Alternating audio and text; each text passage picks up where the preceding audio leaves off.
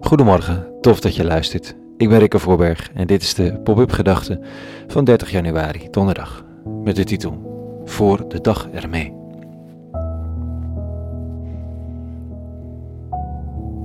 Ze zeggen dat we ijsbergen zijn.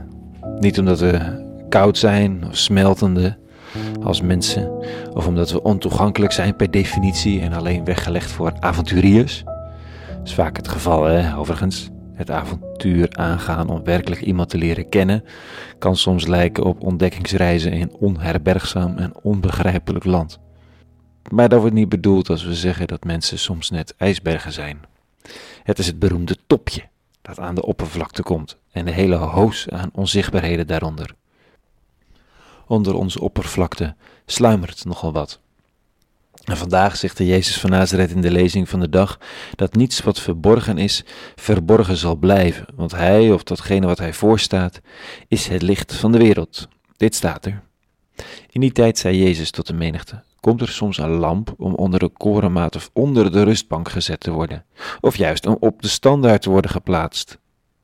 Hm? Niets is verborgen dat niet openbaar gemaakt zal worden, en niets is geheim dat niet aan het licht zal komen. Als iemand oren heeft om te horen, hij luisteren.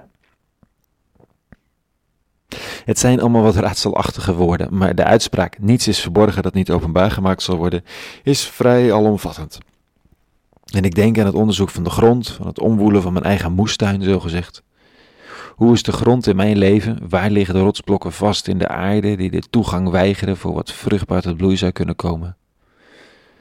Toen ik daar gisteren over schreef, reageerde iemand die zei dat het nog geen makkelijke taak is om rotsblokken uit de eigen grond te verwijderen, om het klaar te maken voor groei en zaaigoed.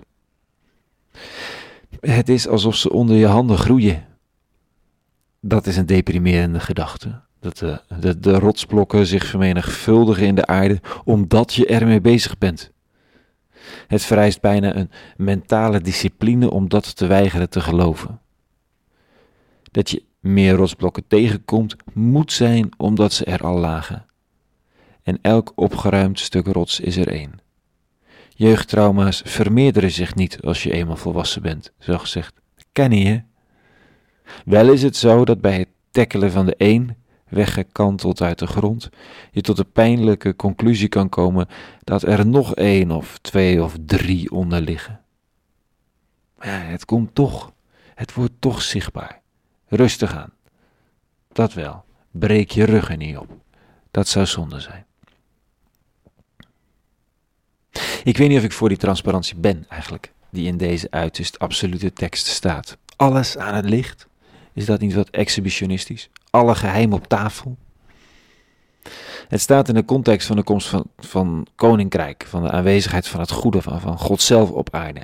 En daarvan zegt Jezus van Nazareth steeds, wat er ten diepste in je hart leeft, dat wordt zichtbaar. Met de pop-up kerk en in mijn eigen leven heb ik steeds weer de kunst omhelst. Het theater in elk geval, als plek waar de dingen aan het licht komen.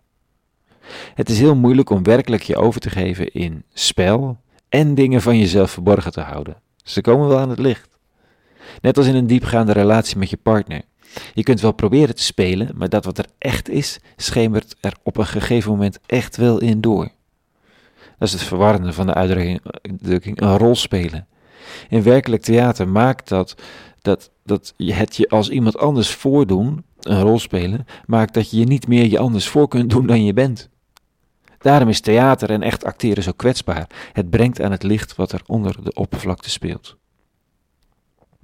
Op die manier zal de uitnodiging van Jezus van Nazareth aan de mensen om zich heen, om onderdeel te worden van het koninkrijk, die nieuwe manier van leven, dat zal aan het licht brengen wat er werkelijk onder de oppervlakte in je speelt.